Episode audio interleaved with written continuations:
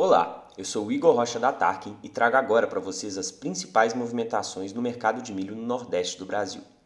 Os produtores do Nordeste seguem confiantes que a tendência de alta do milho irá persistir. Conforme relatamos, durante toda a semana são vários os motivos para tal otimismo.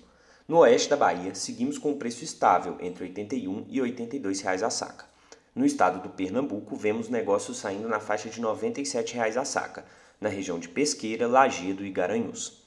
Em Balsas, no Maranhão, negócios de baixo volume são realizados a 80 reais, porém o grande volume de ofertas segue buscando entre R$ 82 a 84 reais a saca. No mercado futuro, ainda em Balsas, temos tradings fechando negócios para exportação a 70 reais a saca, para a entrega a partir de julho, e para o mercado interno vemos preços na casa de 72 reais para entrega também em julho.